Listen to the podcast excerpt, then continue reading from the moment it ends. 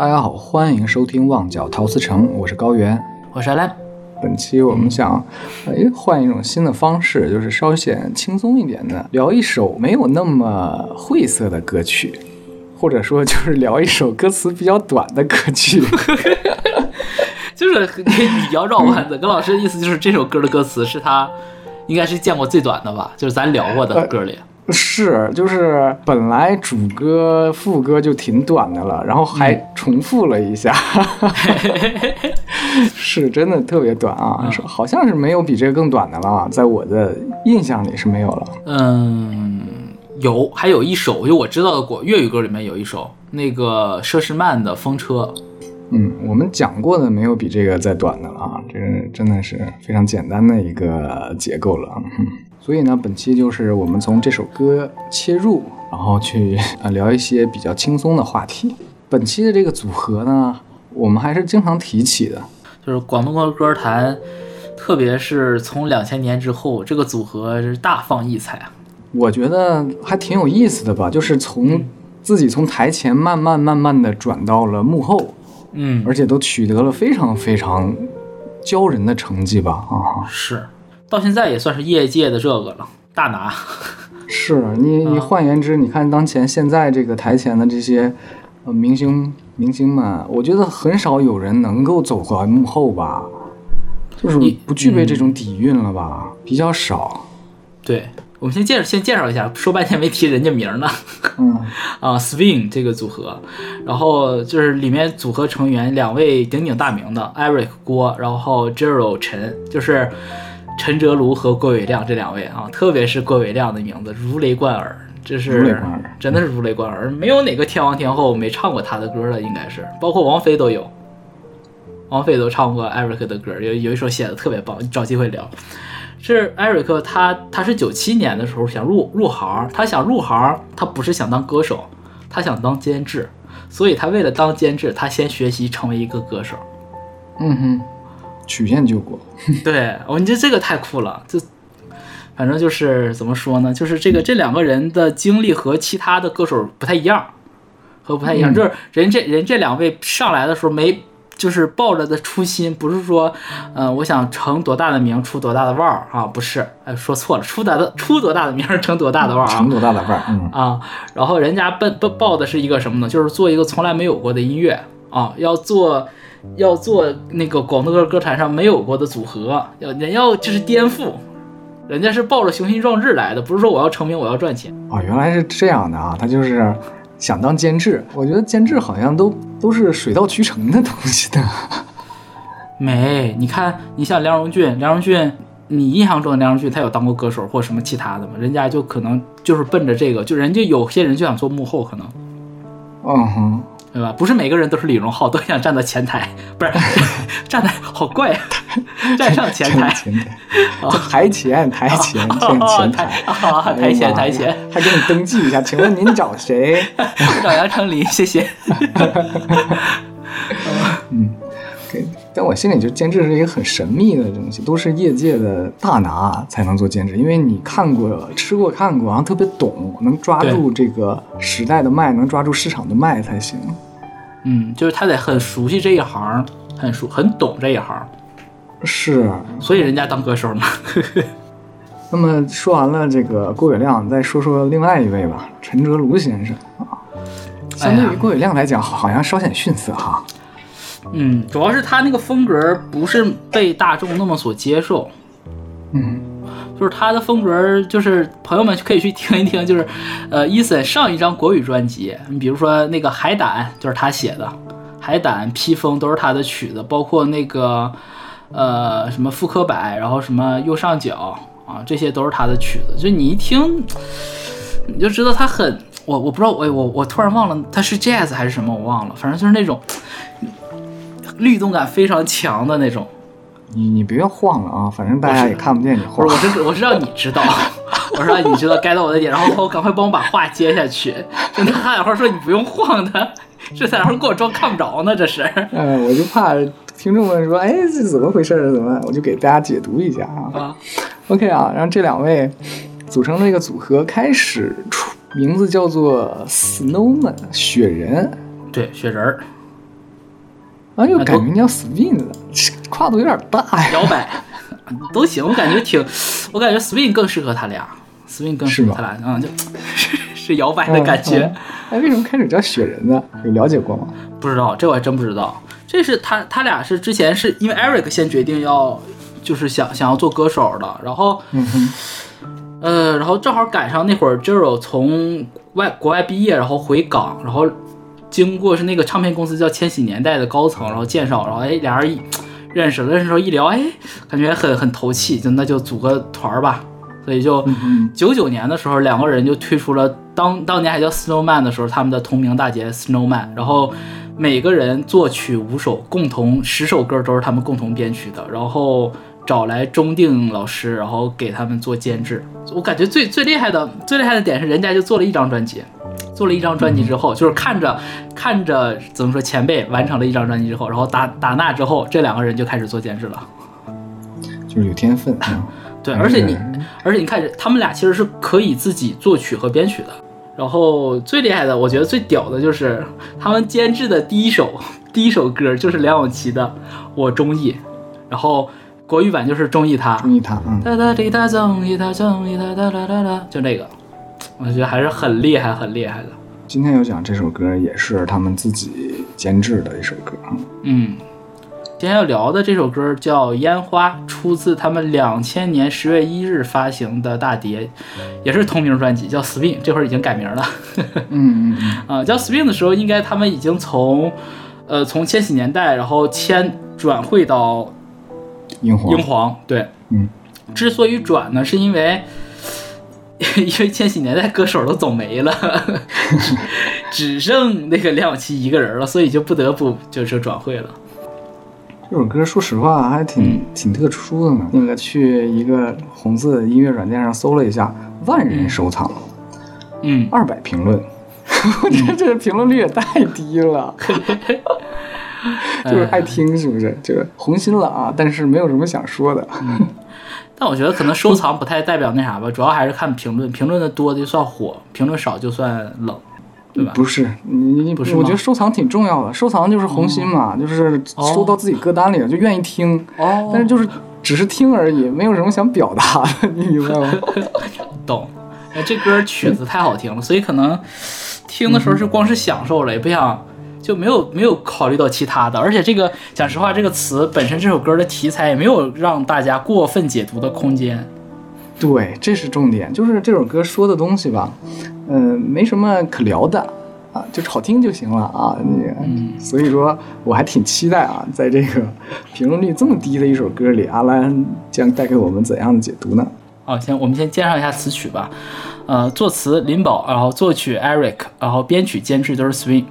呃，Eric 就不用讲不用讲了吧，就说几句吧。什么幸福摩天轮，然后什么一枝花，给我爱过的男孩们，然后哎呦太多了。就是什么落花，哎，落花流水是好像也是他写的，啊，我们前两天见聊的那个，呃，叫什么来着？病态三部曲里有一首也是 Eric 的作品，就是是 Eric 和大量的那个年代，比如说什么，哎呀，什么梁咏琪、杨千嬅、容祖儿，然后什么，呃，包括也有什么何谷，然后什么麦浚龙，然后陈奕迅，就是你能想到的。你能想到的这些当红的，或者说甚至已经退圈、曾经很红过的这些男女歌手，几乎都唱过他的歌。而他以这么资浅的一个身份出现，我感觉就是太厉害了，相当于就是两千年出出道嘛，对吧？两千年前后出道，然后就石破天惊，就开始大量的爆歌，就没见过哪个作曲人可以这么玩的。嗯哼，呃，还是还是挺厉害的，就是出道这么晚，然后还能和。嗯，最起码在知名度上，我觉得是和雷颂德和吴乐成老师应该都是不相上下的，对吧？就是只要经常听广东歌，基本都能看到这个名字。然后额外名字太熟了，对，就特别 Eric，你就你只要看到，就有些人甚至都不知道他叫郭伟亮，你只要对吧？你看到 Eric 就知道哦，好像这个很熟悉。然后林宝呢，林宝挺有意思，他是他出道就是和 Spin 合作。啊啊，属于方文山、周杰伦，哎，差不多，差不多。但是你不要拿方文山糟蹋林宝啊，这种，啊，就这种没有什么底蕴的就不配啊。林宝，林宝他不仅是天词人，他还是小说作家，也是专栏作家。呃，他给 Swing 写的歌里面有一首可能最近算是比较红的吧，就是因为去年生生不息的时候，那个 BB 唱了一首叫《一九八四》，那首就是出自林宝老师之手。嗯，他写他写词有个特点，就特别爱用香港的口语来写，啊，就是这些口呃口头语，然后白话直接就写到词里，而且他写词的概意念都挺超前的，就不是属属于那种让你能猜到的，你就你永远猜不到他写了个什么东西，而且角度都很刁钻，所以他在零九二零零九年年末的时候，然后那个时候正好外面组了一个叫呃天词人联盟嘛，他也就加入其中了。啊、他比较有名的几首歌，我可以说一下，就是陈奕迅的那首《完》，啊，也是跟死亡相关的这首《完》，然后祖儿的《山口百惠》，然后薛凯琪的《费洛蒙》，这几首都是怎么说呢，比较火的歌吧。然后后期其实他他的歌词产量其实没有那么大，我大概看了他每历年的产量吧，可能也就是十首左右，有的时候多的时候可能十来十来首、二十首，然后少的时候可能不到十首，但是。他几乎上每年都有写，只不过他写的很多歌手呢，不是大家那么熟知的，尤其是在其实他在他在怎么说，在一零年到这个一五年左右的时候吧，呃，词的产量不是特别多，然后就导致很多朋友们没听过他的歌。但是后期像比如说像 Dear Jane，然后像那个呃陈博，然后包括林奕匡啊、都有唱过很多他的歌。这样子，哎，他给姜涛也写过，哎，反正是个蛮厉害的。哎，我的意思就是人啥也是啥活儿都接。哦，最他写最近的写过的一首就是很火的歌，应该是应该是哪去前年的前年二零二一年的时候给张天赋写的那个《记忆棉》，那歌我超喜欢。嗯，提过好几次了。嗯对对对，你听听这个名字你就知道，哎，还是他的角度切的还是挺挺特别的。包括他今年张天张天赋出的新新专辑嘛，新专辑发了里头像《只限成人入场》，还有那个《最低保障》这两首也是他写的。找机会我们可以聊一聊。嗯，看看这个机会怎么排吧。你这是天天挖坑啊，真的。不是我也就说一嘴，你对不对？嗯，那个群里的朋友都说，你现在还有平地吗？有，我跟你说有的是。哎呀，真的是，这不是考验我吗？就你们这么说，就是挑战我，让我让我不要填坑。没有了，这坑肯定会填的啊，只不过填的慢一点。哎，是是是，呃，希望大家能够持续关注啊，咱来一个持久战啊，对，就十年、二十年起步那种。你就像郭老师总说的，你说这个说说评书，你说这么快说完了，你就没有盼头了，对不对？就是你听我们节目也是一样，你得有个过日子的心。是，你慢慢来。哎，慢慢来，不要说上来上来就说一句，哎呀，能不能聊一下谁谁？我等着听。你肯定是能，但是不一定在哪一天。哎，你这对不对？你这样你才感觉有神秘感，对吧？就哎呀，期待。是，嗯很期待大家就是忽然想到，哎呀，都十年了，终于聊到我想要听的那首歌 哎。不至于，不至于，不至于。OK 啊，让我们先回到这首歌，来听一下这首啊，来自于 Spin 的《烟花》。烟花。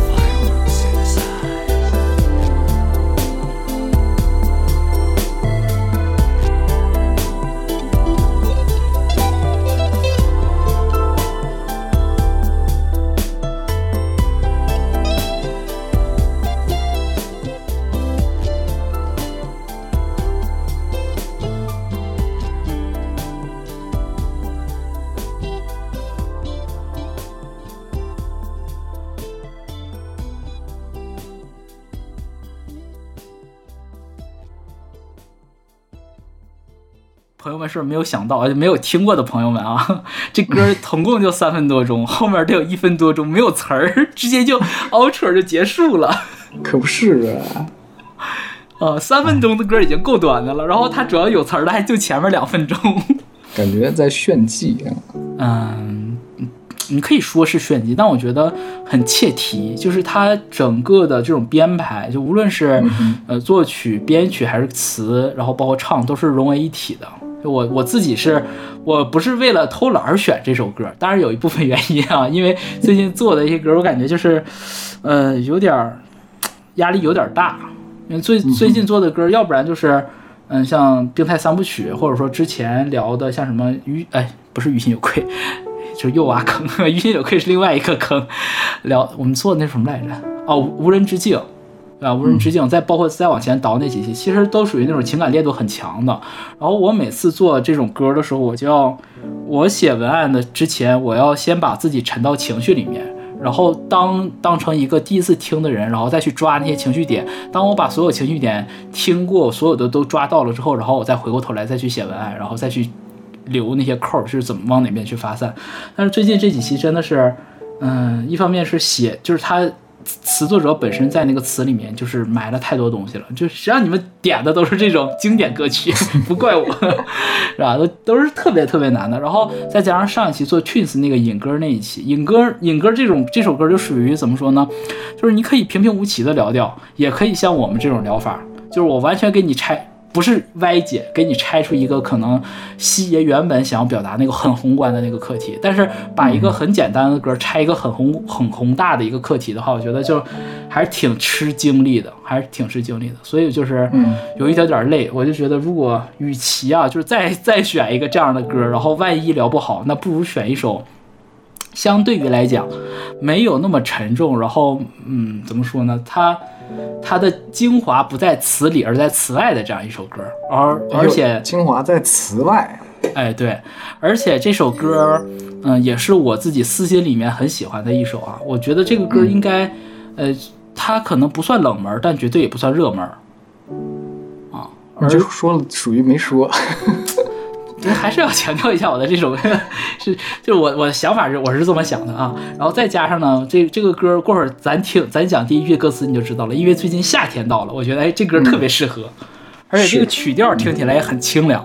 大家已经听过了，它有点儿那个日本的感觉在里面啊，特别是嗯。也叫烟花，对。你，想到了这个夏日花火大会，嗯反正也许是我看这个日剧、看日漫比较多，我就直接给我拉到那样的一个场景里，我就是联想的都是那样的场景，在那个场景里去看的这首歌。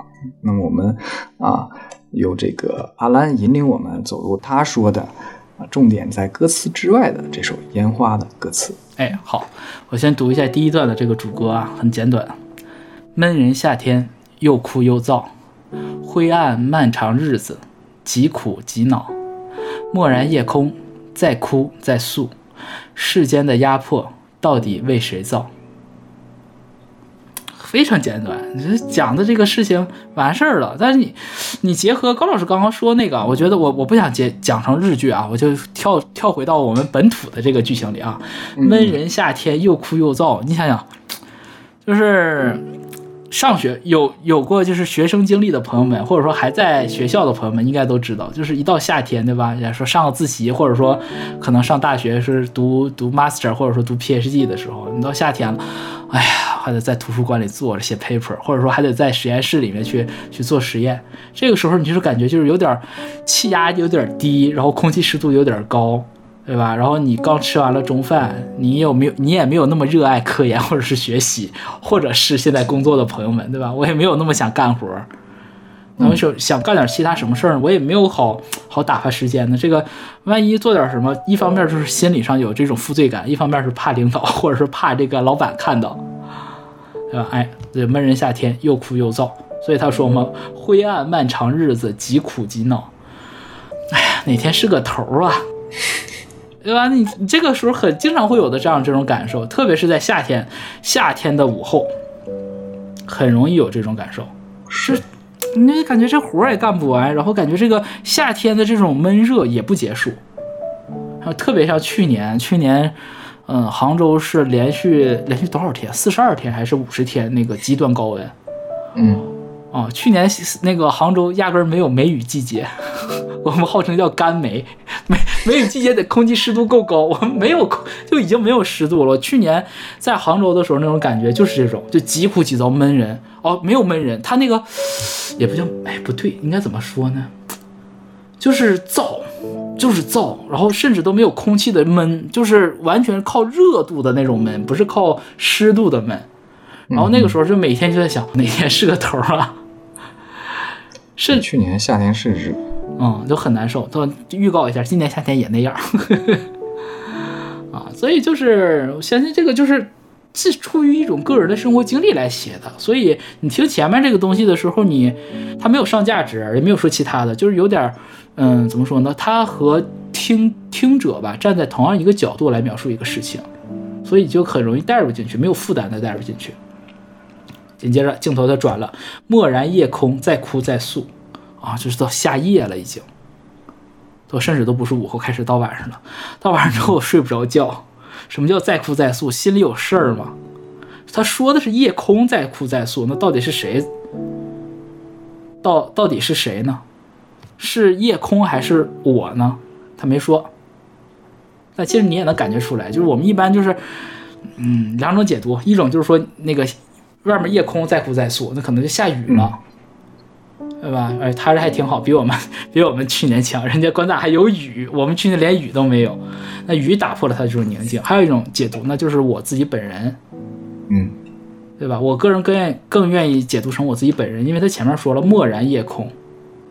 那如果都已经人家没吱声儿，夜空没吱声儿，对不对？你是那就不可能下雨嘛。所以再哭再诉的大大概率就是这个歌者本人。然后他说什么？他说世间的压迫到底为谁造？我觉得这个写法就是怎么说呢？是词作者经常用的一种，他只是描述了一种宏观的矛盾，但他没有描述细节的，所以让大家所有觉得被压迫到的朋友们都觉得，哎，说的是我，这样更容易引起共鸣。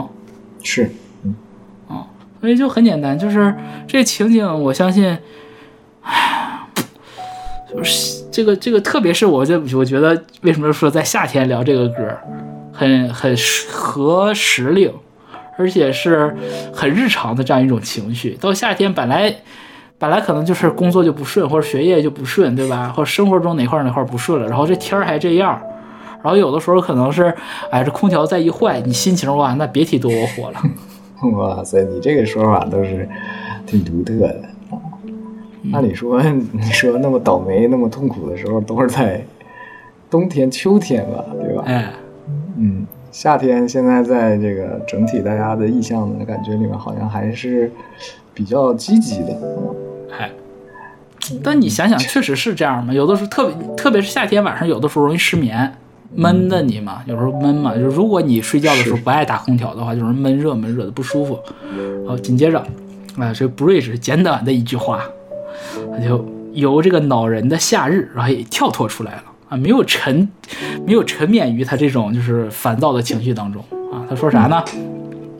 然后却发现有小子在戏耍，而在那眼眸有烟花正璀璨。太有意思了！哎，这句我就觉得太灵了。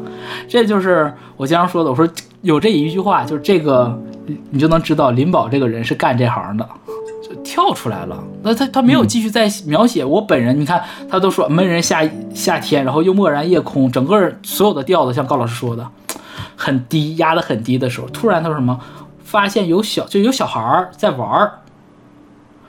他甚至没发，他甚至没有说他怎么发现有小孩在玩的，可能是窗外，可能是庭院中，可能是他在看过直播，看在什么不知道，或者是他看了某个视频，你都不知道，反正他就突然发现，哎，有另外一个生命体，有个小孩儿啊，有个小男孩在那玩儿，然后玩的时候，他观察了一下这个小男孩，他说什么？他说那个小男孩眼眸之中，就是他的。就是眸子，他这个眸子里啊有烟花正璀璨。两种还是两种解读，一种你可以说他在玩烟花啊，可能在玩仙女棒，然后烟花呢，这个仙女棒映在了他的呃瞳子之中。还有一种呢，压根没有烟花，没有烟火，就是他觉得这个小孩这个小子呀，他玩的时候很开心，眼睛里像笑开了花一样的，所以烟花在这里。实体，一种是虚写。对我更愿意把它理解成一种偏虚的一种，就是我不想去考究它是不是实体。我在听这首歌的时候，我觉得这个烟花的形容太妙了，用烟花来形容小朋友眼眼中什么叫烟花？那不就是那种快乐的光吗？特别特别，我们今天录录制当天是六一儿童节，高老师应该有体会，对吧？小孩子一笑的时候，那个眼睛都闪闪发光的。哎，我觉得这个就挺有意思了。突然一下子，他就由夏夜，哎，到这个小小子，然后一句话转折之后，就变成他眼眸中的烟火了，变不是到他眼眸中的烟花了烟花烟火一样的，也不用改，啊，不太一样，不太哪一样？还差点那花散开的感觉嘛啊。所以我觉得这个就是他的一种惊人的观察，我觉得是他的一种惊人的洞察力吧。一定是他自己在像这段描写的时候，我觉得更像是，嗯，我我以我自己的这个经历来揣测，更像是词人生活中的某种经历，然后他给缩写成这个样子了，或者说转译成这个样子了。一定是他在生活当中抓到、捕捉到了这一点，不可能说我写词的时候，我现想，我为了写个神转折写这样一点，不像。高老师怎么看？我更倾向于它这个烟花是实在的。哦，你是更偏实在是吧？对，啊不重要哈，那都行，实的也行，虚的也行。我们啊，嗯，我们看他副歌这一段吧，就是眼中的这个烟花，哎，他是怎么描述的？啊很美很美的两两段话啊。忽然像雪花，忽然像雨洒，似看星河乱散；忽然像细沙，真却又似假。趁美境仍未冷，趁意境仍未淡。啊，你就感觉这个，这个我们刚刚描述的场景，就是他可能半夜晚上睡不着觉，夏天一个人在那儿闷儿，在在那闷闷着呢，就心情也不好。突然，哎，窗户外面就看到楼下有小孩还在那玩呢，小孩还在那玩呢，嘎嘎嘎叽叽叽叽笑啊。可能他这住的楼层不高，他也能看出这孩子啥样。这个时候可能是月光啊，或者说周边的灯光映照在孩子这个眼里啊，他可能看到，也 maybe 也可能孩子手里也拿个烟火棒，不重要。但重点的是这个孩子在玩儿，嗯，对吧？他把这种快乐，其实烟花是什么？是这种这种快乐。我觉得我个人愿愿意理解成这种，嗯，纯粹的那种喜悦，就是人发自肺腑的，不是说因为我讲个笑话逗你，不是这种，而是单纯的这块哎高兴，油然而生的这种这种美好，这种让人心气儿往上提的这种感受。所以他说：“忽然像雪花，忽然像雨洒，似看星河乱散。”这时候他就把所谓的一个实体的烟花和孩子眼中的这种烟花的意象合到一起了。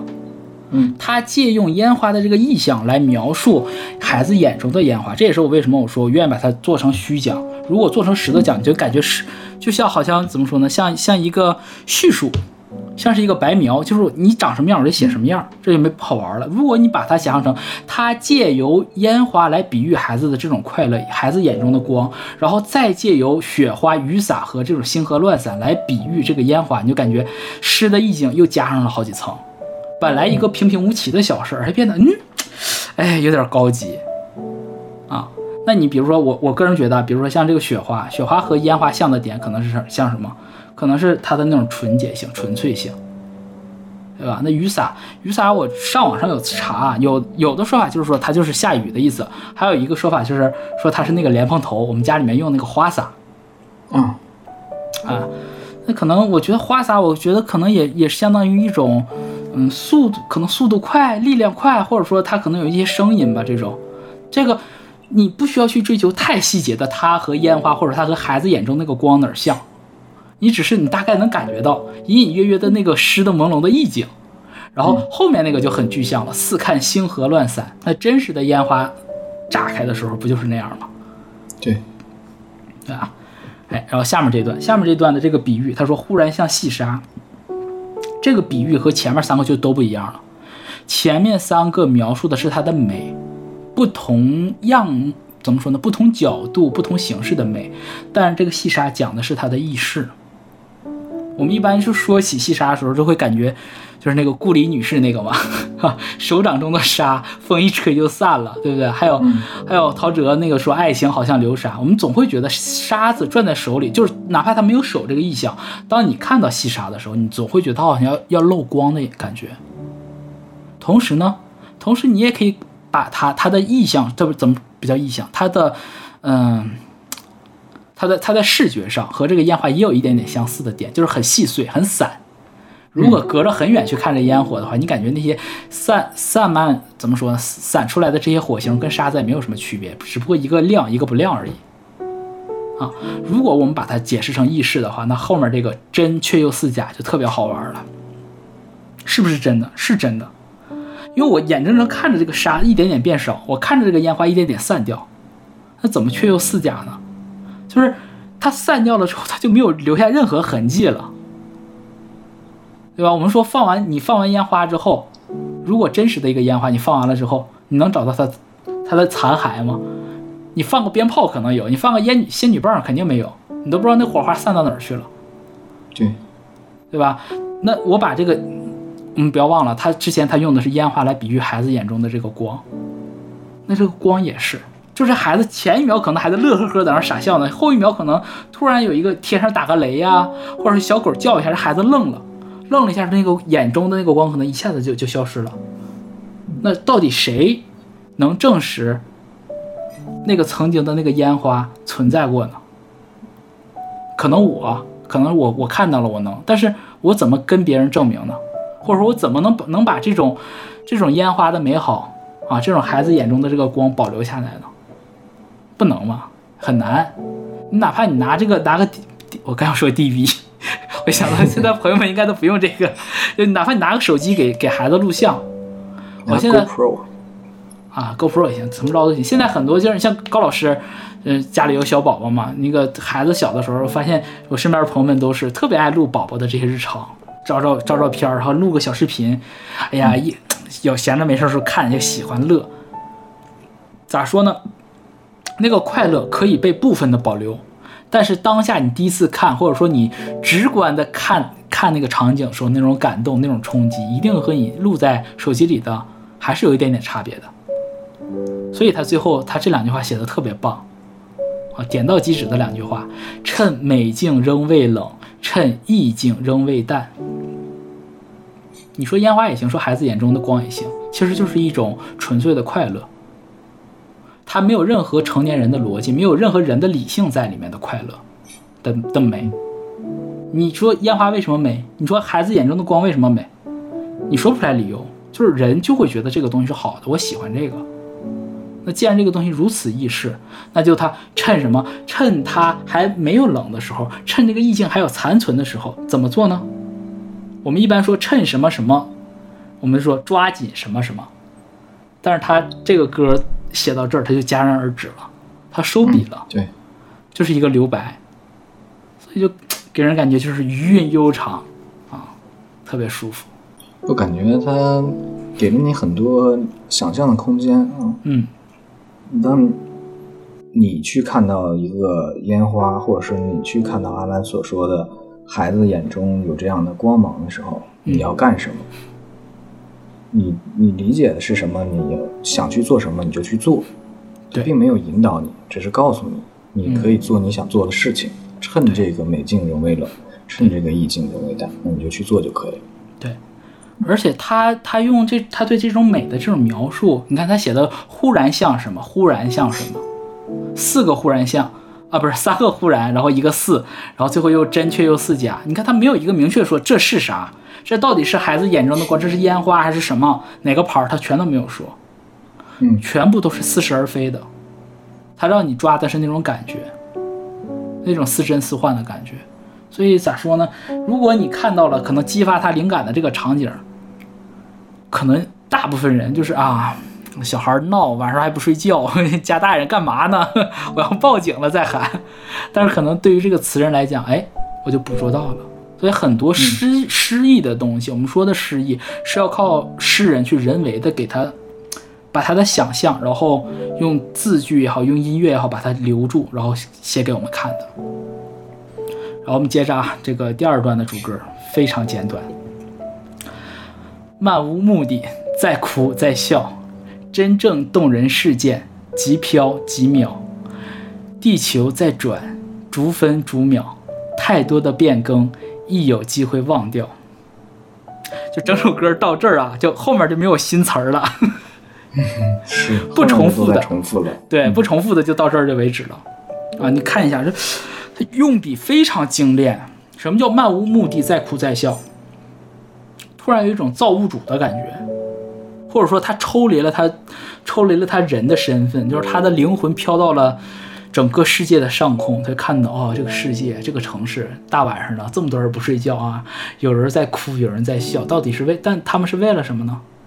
很多时候你说啊，我因为什么什么哭，我因为工作，我因为情感，嗯，但他这里说漫无目的，就他想追问，他所谓的漫无目的是追问你下一步，然后呢，你为了这个情感哭，那这个情感带给能给你带来什么，或者这个情感对你对于你来讲意味着什么，你可能你就会卡住。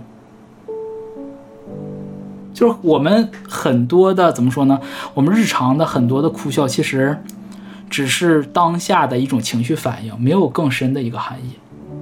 对比于他刚刚提到的那个孩子眼中的那个光，那种纯粹的美，你的哭与笑，你的悲与欢，都是掺杂了人为的思考、逻辑、理性。你认为我这个事儿不舒服，你认为我那个事儿开心，都不是那种发自发自肺腑、纯天然的。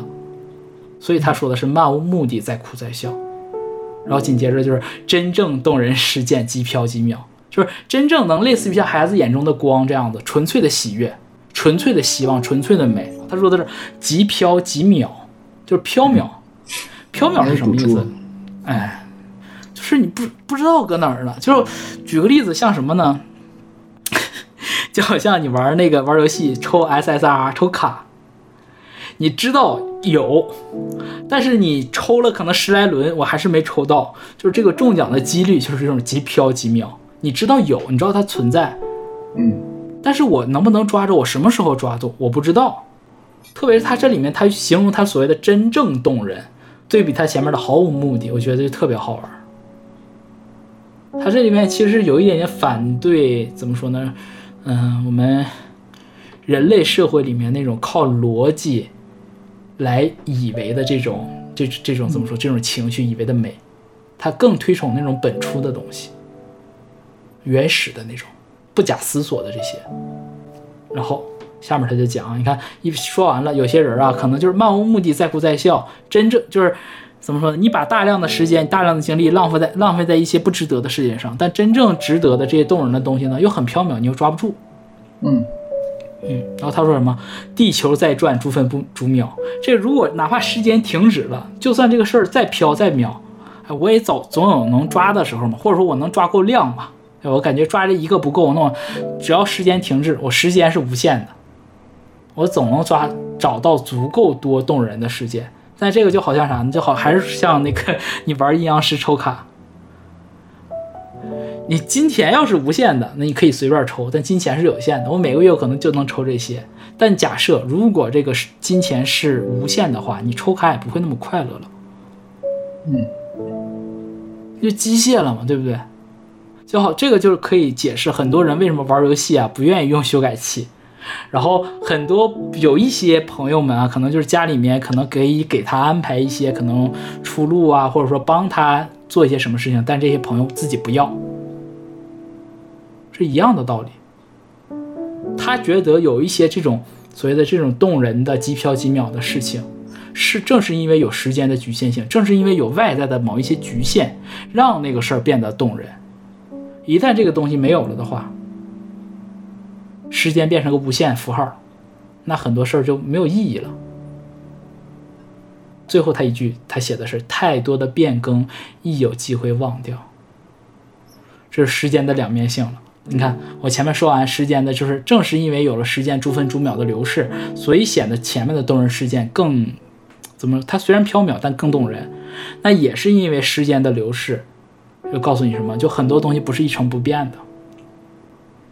甚至是很多你以为现在让你难忘的，你觉得是花火的，你觉得是烟花的东西，随着时间的流逝，你看到了真正的烟花，或者说你看到了新的烟花，你就把之前的忘了。所以整个第二段，我觉得他聊的是一个什么事儿呢？首先第一点，他第二段聊的是一个，嗯，词词作者本身对这种人为的这种创造的感动哈、浪漫呐、或者是呃你的一些取向吧，经过你的情绪，经过你的这些逻辑的一些得出来的结果，他是不认可的。他认为那个东西是怎么说呢？有点假，是人造的啊，不用假吧？他我可以用人造的这个词，是人造的。嗯那类似于孩子眼中的那个烟花，那是很 pure、很纯粹、很真实的。啊，他讲了一个这个，同时也讲什么，就捕捉的不容易，对，真正动人事件你很难抓到的。我在读这段的时候，嗯虽然这是一首两千年的歌，但我读出了对于当下的移动互联网的讽刺，哎，是，特别像刷短视频。这个歌词写的，嗯你漫无目的，然后你上滑着你的手机，嗯，上滑着你的手指啊，是，然后一会儿哭了，一会儿笑了。那当你把这个屏幕熄掉的时候，你会发现特空虚。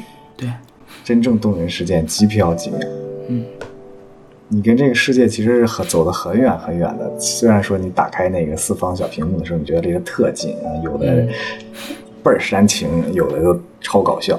是，这样这样瞬息之间就能在故事之间切换，但是真正动人时间几秒几秒。嗯然后太多的变更，一有机会忘掉了。地球在转，嗯，明天也有新的热点，嗯，就是每天都不一样，嗯然后每天都会被忘掉。你说互联网叫什么？没有记忆，互联网有记忆。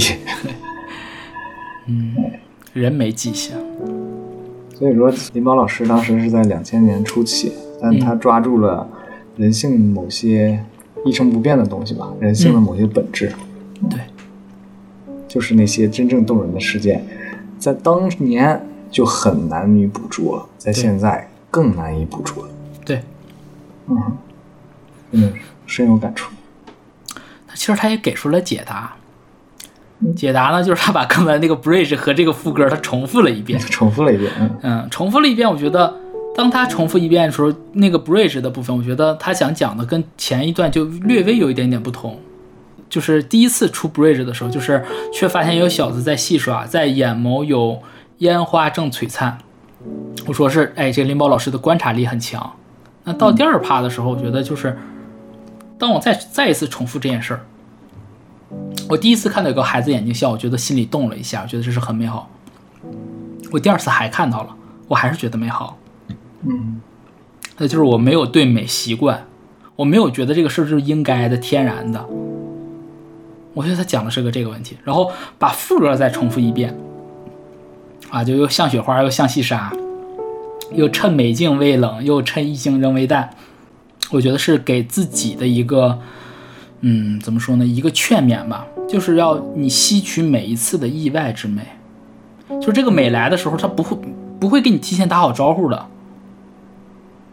就不像说是迪，你去迪士尼就规定晚上几点放烟花，我在那等着啊，烟花出来了。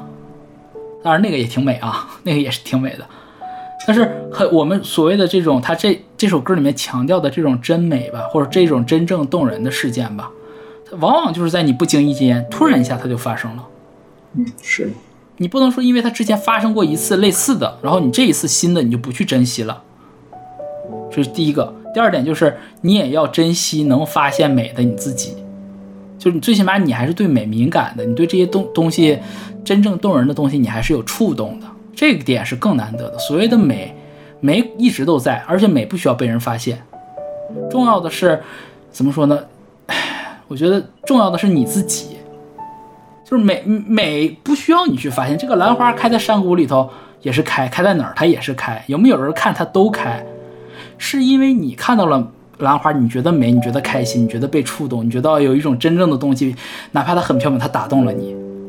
所以你想维持这种美好的东西，不是说你要你歌颂那个东西怎么样，而是说让你自己保持一种时刻敏感的状态，时刻珍惜的状态，不要对所有事情都习以为常，都麻木，觉得这个我不喜欢，我可以刷走。我可以划上去，我可以刷下一条。这个是我觉得这个歌想表达的一个点。是，确实是 太过简短了，而且说实话，金宝老师啥有点小小的过分吧啊，他、嗯他故意写的有点看似很实质啊，但其实又有空白了很多，留了很多留白。对，你比如说，他用了“压迫”这个词，这个词其实是有强烈的情绪导向的，嗯，但是呢，后来就没再说。对，你甚至说实话，这个第二句话这一句话和全歌都好像没关系。嗯，我觉得还是有，还是有一点。当然了，它存在在这儿了，你就觉得肯定是有关系的嘛。但是它没再提压迫。你如果说要是我们把这个意向往外提嘛，就跟那个做数据分析是一样的。嗯压迫和小子这两个词是有关联的，是有对应的。嗯本来这个整体的这个歌里就没有太多的人生代词，没有太多的主语。嗯啊、那么 OK，能找到的跟人相关的词就是这个小子，我们说小孩子，对吧？嗯那这小孩子是实指还是虚指，还是内心，还是精神，还是肉体？嗯这可以再分析。那么提到压迫的话，那你觉得这个压迫压在谁身上？你这个小子代表是希望，你是这么还过去？哦，你是解读这么深，我的解读，我的解读是，我是顺着那个势读出来，我是觉得，他是告诉你，无论在多么灰暗、多么多么你看起来 boring、多么冗长、多么寻常的日子里，你觉得世界外对你有多大的压迫，只要你肯注意，只要你肯发现，总有那一点花火在为你而亮。嗯哈。所以我我把这个花火当成实体花火的时候，这个小子这就不是一个实体的小子，嗯它是我自己嗯啊，才是这样。就是我过得不太好，这个世界对我不是很友好。嗯那么我在这个情况下的时候，在这个恼人的夏季的时候，我要抬头看天上这个花。那是谁发现的？嗯，那是谁发现有小子呢？我是我就是小，就是我看到了心里的我自己。哦，啊，然后我要抬头看烟花，这是我要趁着美境未冷，意境未淡，我保持我赤子之心，然后我要发现这个世界的美，发现这个生活的真谛，我是这样这样走的。啊。嗯。其实所以这个压迫压压迫就让我觉得，反正这首歌虽然是这个二零零零年歌，特别像现在啊，现在的这个经济环境和世界大环境下的这个状态。你不要乱解读，你不要给我乱解读。夏季里啊，我们就在这样一个夏季没有，里我。觉得这歌，因为你其实听整体的，包括词，我是没有觉得那么沉重了。我觉得他想强调的就是，我虽然你刚刚解释很好，但我不认同。因为我觉得我从逻辑上来讲的话，就是这种你要我要有一种情绪的转折，这种话我需要有一个外因的，你靠内因是很难去怎么一下子就内然自省了呢？对吧？我觉得这个就是要提醒我们多看一眼，多去。我对整首歌的感觉就是美是稍纵即逝的，你要靠你、嗯要靠你去捕捉，甚至不是说美是稍纵即逝，就是真吧美好，美好，美好美好真对美好嗯嗯，对，就是这种东西。对，就类似于那个 Serrini 写那个《树木真美》里面的那个那个真美，就是那种感觉。掏的吗？啊对对对，就是那种，就是你会觉得很多事情，我就我我听这个歌的时候，我在今天准备讲，我觉得我在想我们现实生活中哪个东西和这个特别像，嗯我就想起来了，就街头摄影，嗯嗯嗯街头摄影和这特像，我就我发现特别好玩的一个事儿啊，就是在。就是很多刚玩刚开始玩摄影的有一些朋友，我我自己也不是什么资深的选手啊，我只是观察、我的一些观察，就有一些呃刚玩摄影的朋友们特别爱拍花，对吧？特别是买了那个，假如说那个，比比如说买一个什么八五一点四或者什么幺三五一点四这种大大光定、大光圈定焦啊，大光圈定焦镜头叫大光定，因为这种那个定焦镜头光圈可以做的大嘛，大光圈大的话就是虚化，虚化多，就后面这都是柔的，就是糊的看不清的，我们就所谓的就是说的叫刀锐奶化。焦内是像刀一样的锐利，焦外像奶一样的厚，就是柔软都化开了 哇，这这个文案太好了。啊！刀刀就是这不叫文案，这 这就是属于那种叫什么来着？就行业术语，他们他们玩行业术语行业黑化哎，对对，黑化黑化。然后我就发现他们有有几个我记不清了，他们说那会儿就是街头三有三宝。呃，什么油箱呃消火栓，然后油桶，还有那个还有清洁清洁工，就是你看，就刚开始拍街拍的，基本上都有这几个，要不就是什么交通灯，要不然就是花，然后还有那些特别有钱的那些老伯伯们，老白买那个大大炮筒，恨不得嘛那是四百什么两百到四百的那种大变焦，嘎怼怼你那个就是打鸟，对吧？然后拍荷花那种，哎，他都拍这种，那你说那个东西是美还是不是美呢？是也不是，是的是什么？是那个是那个东西，它你说它美不美也美，然后你想、嗯你想抓那个东西呢，就是就是你也得也得是靠你，嗯，怎么说呢？你得在某一个特定时刻、某一个特定的位置，你才能去把那个，嗯就是你得刻意的去去去去捕捉它，才能抓到它。但它不是美的点，我认为也，这可能我这么说有点傲慢啊，但是我个人的感受是，我为了这个美，我为了等一个这个美，我要一直在那边一直在上面等，你明白？不是说我。我觉得真正的厉害的点是我走在街上，我能随时发现它不停的有新的美出现，新的美好，我随时能捕捉到。这我觉得是摄影师厉害的点，而不是说我就在卡好机位往这儿一坐，伞一打，咔就盯着摄像机，什么时候鸟过来了，啪一摁算结束了。那你说这个东西是美还是什么呢？你没有享受了啊。对，不是你没有享受这个过程，而且这个东西它我们讲究的是个不期而遇，我们讲授的是一个就是你所谓的街头摄影，就是我看到这个这个阿姨在这儿扫地，我觉得她那个背影，哇，就很触动我。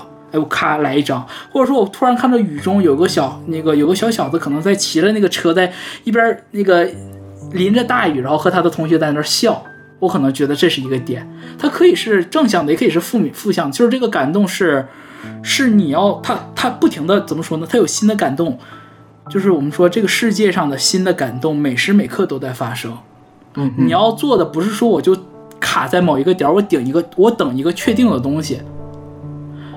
我觉得我们需要做的是，我随时都能培养我自己，随时发现美的能力。所以我就觉得这种街头摄影和这个歌的那个内核特别像。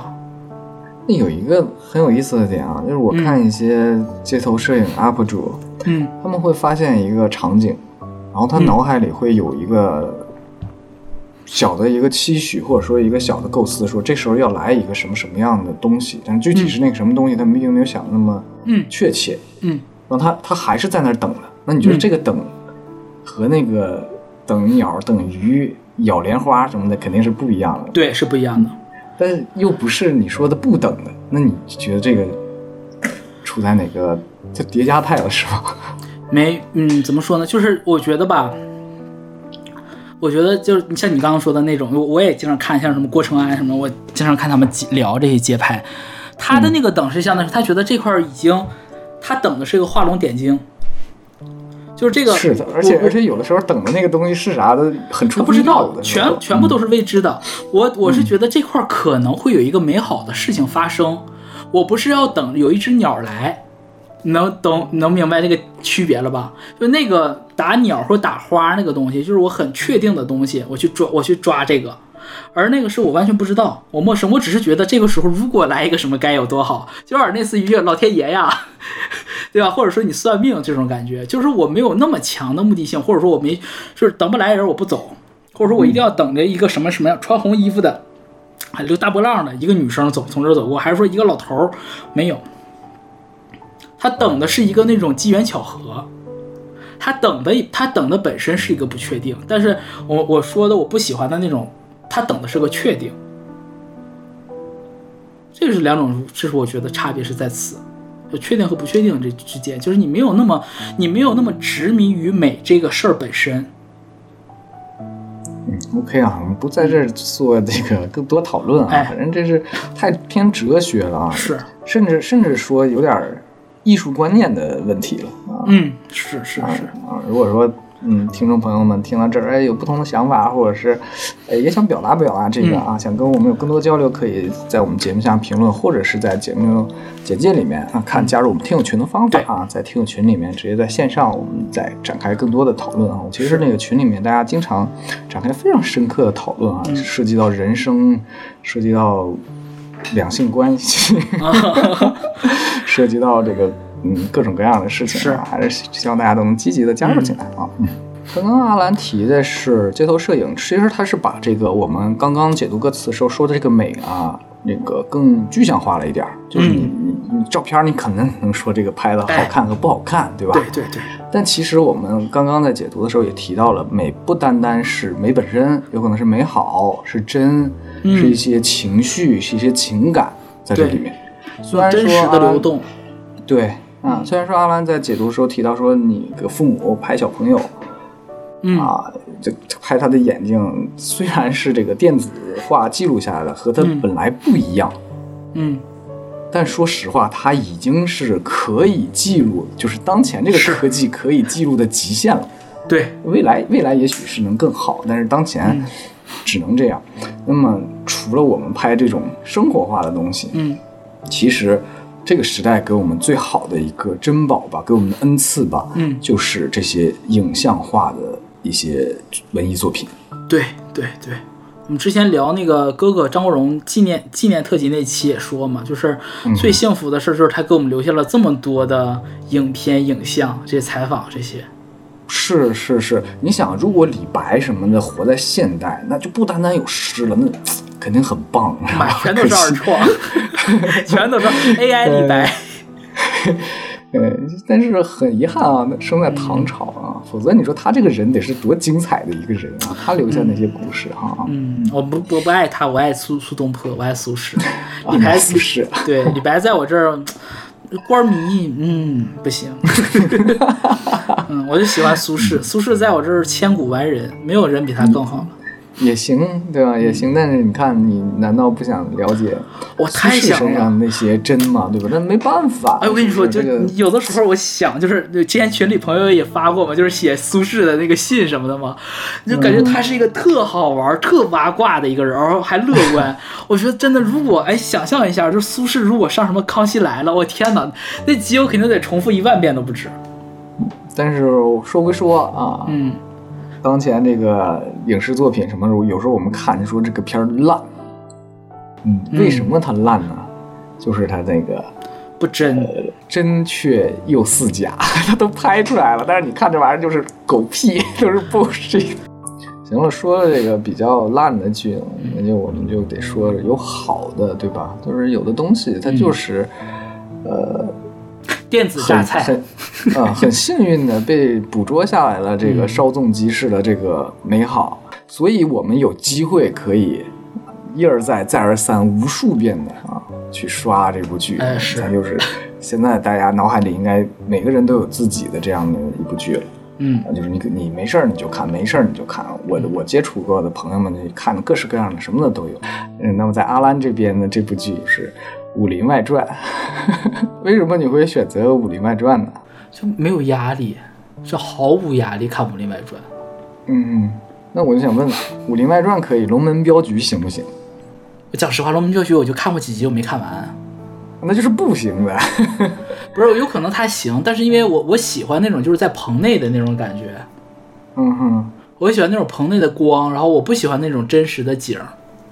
那我就是我，因为我从小属于看《我爱我家》长大的，我对情景喜剧的一个很大一个需求就是它是那种棚内的那种感觉。你你能明白我的我追求的那个点吗？就是甚至是有观众在外面，就是早期的像《我爱我家》什么那个什么地下交通站，不都是有观众在那边坐坐着那种？哎，地下交通站没有，那是那啊那个西呃那什么来着？那个东北一家人，东北一家人有观众在那边坐着嘛？我我喜欢的是那种。交通站，哎，我觉得小朋友们都崩溃了，听都没听过。贾贵儿多有名啊，男神。哎，那个、那个、那个、那个，你还说棚内那有布景吗？那么布景都都相当于没有。嗯，反正我我从小就喜欢这种，我就感我喜欢这种感觉，就是，嗯，咋说呢？就是就是我我那种光照，然后包括它的那种收声，都是我更习惯的。嗯所以我是因为这个，所以我没有看《龙门镖局》。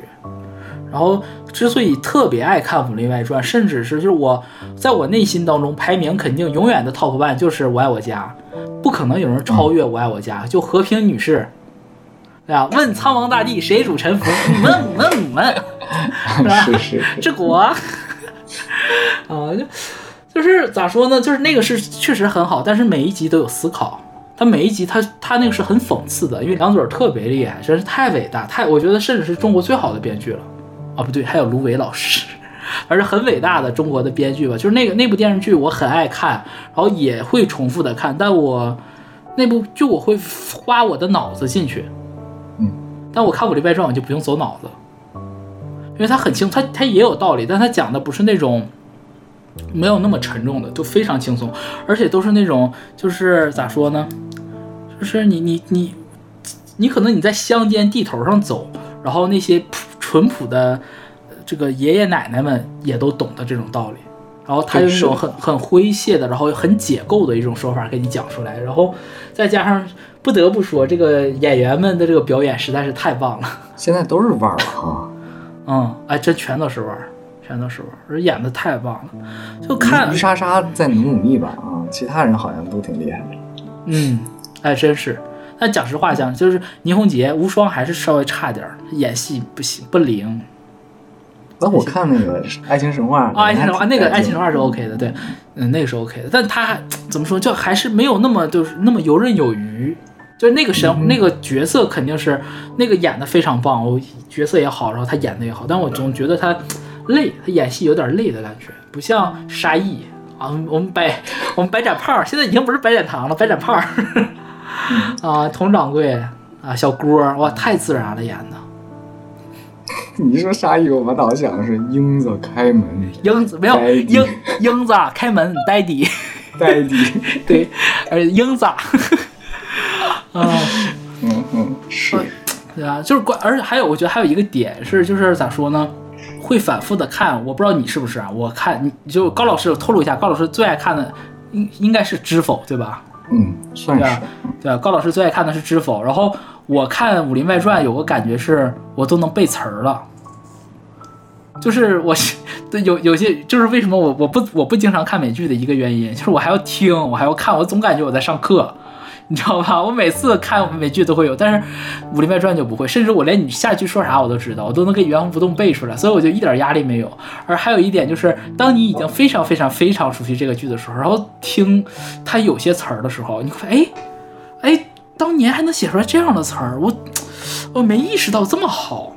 这个就是有点我说的那个，就所谓的孩子小子眼中的那个烟花的感觉，嗯嗯，就他一直都在，然后突然一下子，我就突然在那一刻，就是可能在某一天晚上看某一集的时候，突然 get 到了，我就好喜欢。我就没你这么这个咋说呢，这么有深度了。我喜欢看知否，就是因为爽。我就喜欢看这种爽剧、爽文儿啊，嗯，感解压嘛。你平时生活已经很辛苦了啊。那我我解压是看《甄嬛传》对《甄嬛传》也是爽嘛啊。，对，虽然说长臂。遭了遭了点罪，那知否里连罪遭的都少啊，就是个爽。哦，那我我看《甄嬛传》，我重看啊，就是我我重看《甄嬛传》，我连我现在连甄嬛，就是我这大部分绝大部分人看《甄嬛传》，重看《甄嬛传》，就是都会跳跳过六十多集，就是有果子狸出现那一段，是凌云峰那那段剧情。然后我我现在这个年纪在看，我我直接跳到他回宫之后，就前面我也不看了，刚入宫我也不想看，我这样看就黑化回来之后，啊，就是那个皇后娘娘陈清告发熹贵妃私通，啊，是就看六我很爱看这场六十五，集啊，第六十五集滴血认亲。你还记得集数？高老师，你这，哎，可以因为，我媳妇儿，我媳妇儿特别喜欢看这集嘛，她说这集我也爱看。是这个娘娘的演技巅峰。我都没觉得演技巅峰。我现在因为 B 站上有很多那个恶搞嘛，什么臣妾要告发熹贵妃，什么告告发皇后私通，告发谁私通的。然后我现在每一次看到唐艺昕，我就想笑，嗯，就很就很快乐。那个那个就真的很快乐，但那也那算真吗？那就是纯快乐是吧？对，那就是纯快乐，所以我没举那个例子。是，倒也是。哎，但另外的真，我觉得就是有一些综艺节目就会有，你是说《康熙来了》是吧？对呀、康熙来了，就因为我们咱们共同的朋友萌萌嘛，就是我们俩的大学同学，然后他之前录过我们的第三十九期，啊、他他好像是被我影响，上大学之后才开始看康熙的。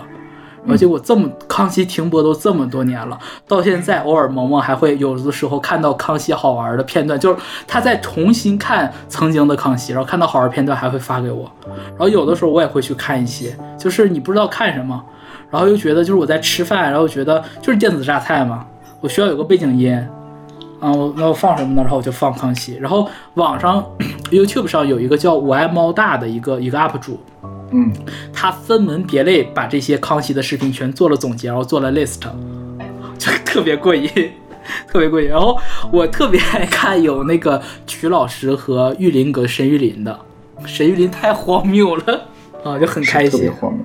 对啊，就很很开心。然后最近最近有一个新的，有一个新的是我觉得我捕捉到了那种很真诚的感觉。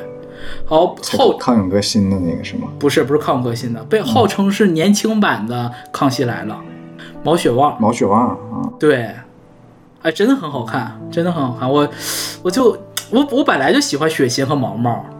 我我曾经一一再表表达过我对呃毛不易老师和周深老师的喜爱，然后看这个我就更喜欢毛不易，就挺特别松弛那个状态，我觉得我还挺爱看的。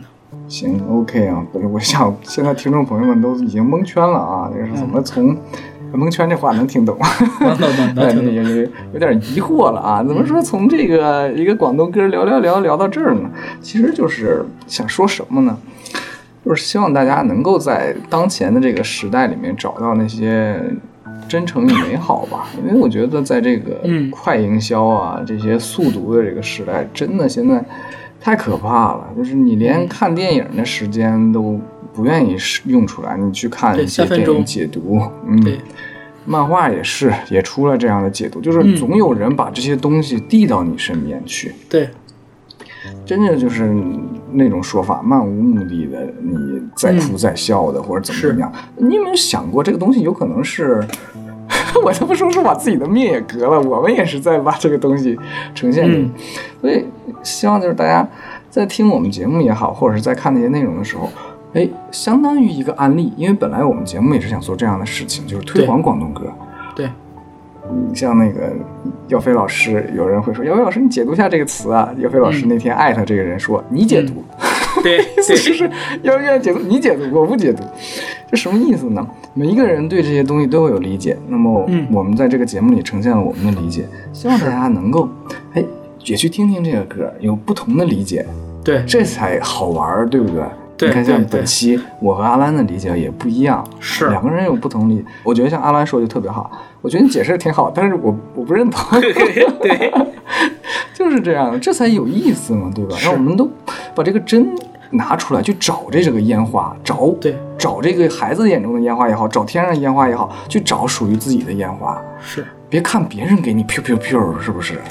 别听别人讲嘛。而且我我是觉得，就是其实我们就骨子里面人，我们怎么说呢？现在的年轻朋友们都是具备那种能捕捉到真的那种能力的，要不然不会说《武林外传》都播出多少年了，还播放量这么高。然后像你，包括你说《知否》也好，包括呃，包括《甄嬛传》也好，其实《知否》里面像呃。祖母对明兰的那种爱，包括那个大娘子，对吧？我们刘琳老师，我的 我的爱，刘琳老师演那个大娘子，啊，包括像什么是那个演红狼的，他演他父亲那些，你看，其实他的表演很多程度上，某一些很多细节都是在传递那个真，都是在真听、真看、真感受。我们在意的其实就是那个真。就是之所以能打动你的，也是为什么？就是我我我一直也想强调，就是说，包括像我提毛血旺，包括提康熙也好，就是当你真诚的对待观众，对待可能呃摄摄像机前前的这些朋友们的时候，朋友们是能感受得到的。嗯，所以我我是觉得第一点就是我们也，反正我们今天录这期呢，也是想表达出来我们我们的一个真实的状态，没有说特别的要端着，或者是一个呃要调整成一个什么特别的状态，没有。我们我们平时就这样，这第一个。第二个就是这个歌本身，其实我在我觉得这个歌我为什么放在这个今天来推荐呢？就是再重复一遍，是因为最近夏天，这个歌放在夏天的傍晚，特别是假如说你要出去夜跑啊，或者说你下班的路上放啊。就是我，我真的觉得带一点点清凉感，我都不知道为什么，就莫名其妙的，我觉得这个编曲让我感觉很凉爽，然后就很惬意。随着那个律动，就是会让我觉得很放松下来。我觉得人只有在放松下来，然后没有那么紧绷、没有那么急的情况下，你才能感受到那个真的快乐、真的美。OK 啊，这个讲了一首小小品，挺有意思的啊，而且还介绍一下 Swing 这个组合，然后又挖了一些新的坑。嘿嘿嘿嘿，挺好，非常好。嗯，有预告吗？啊，下期准备开启一个什么样的？下期啊，下期不是没有大活，也不也不一定下期了，反正就接下来的大活嘛。嗯，跟大家这个报告一下，啊。如果点到我们的主页去看，应该发现我们多了一个 banner 图啊，是哦，对，我们和官方申请的一个 banner 图，然后里面放了我们截止至今做的符合大众认知的一些系列，对像我们做的呃那个 HK 的呀，做的黄洋的呀，这个就没放在里面，因为它不是真正的那些耳熟能详的系列啊，对。而是阿兰以自己的一些编排啊，因为嗯做的一个特别好的一个企划，其实没放有几个也算，其实也算，像像那也算个啊也算，但是我们就觉得就就算了，就是因为那个主要还是以故事为主。哎，对对，以故事为主啊。如果有机会的话，聊的多了再出个 banner，下一次再说吧。对然后现在已经是有了三个系列了啊，是嗯 SP 零、SP 一和 SP 二。那接下来我们是有可能继续再更新这样的一些系列歌曲的嗯啊，也希望说大家能够多多支持吧啊，毕啊，竟我以为你要说了呢，又卖关子，老关子人。明确讲，我们 M P 哎，我们 M P 三，我们 S P 三聊的是《黄粱一梦》出外景，OK，你这么说好吗？万一有变化呢？没有变化，就是 S P 三一定会聊这个的啊，一定会聊这个的。我可能会我会明确的会聊的，就是除了出外景这三首歌之外，因为这三首歌每一首歌自己都又都有续集，所以应该就是六集打底儿啊，可能是六聊这个。级打底儿，六级打底儿，对，反正就是希望大家多多支持吧啊。然后这个，然后，但我要重申一下，如 如果我这边就是我们的这个我们的系列专辑做的这个这样的一个主题的话，我的主线专辑不是我们比较比较主题，我们的日常我们的日常更新的话，我可能最近我准打算放飞自我了。本来就该放飞自我，做你之前。不不不不，之前我考虑高老师说我们要做一些天王天后，要一些这个呃看看有没有点击率播放量啊，然后后来发现 也就那样，不以为我们没有用。对，我觉得去他妈的吧！我要点，我要聊一些我喜欢的歌手，然后聊一些，嗯，相对于来讲没有那么热门的歌啊，然后可能会这个，我觉得可能会朋友们要猜了，这个我后面的有一些设计，有一些设计还是还是嗯挺精彩的。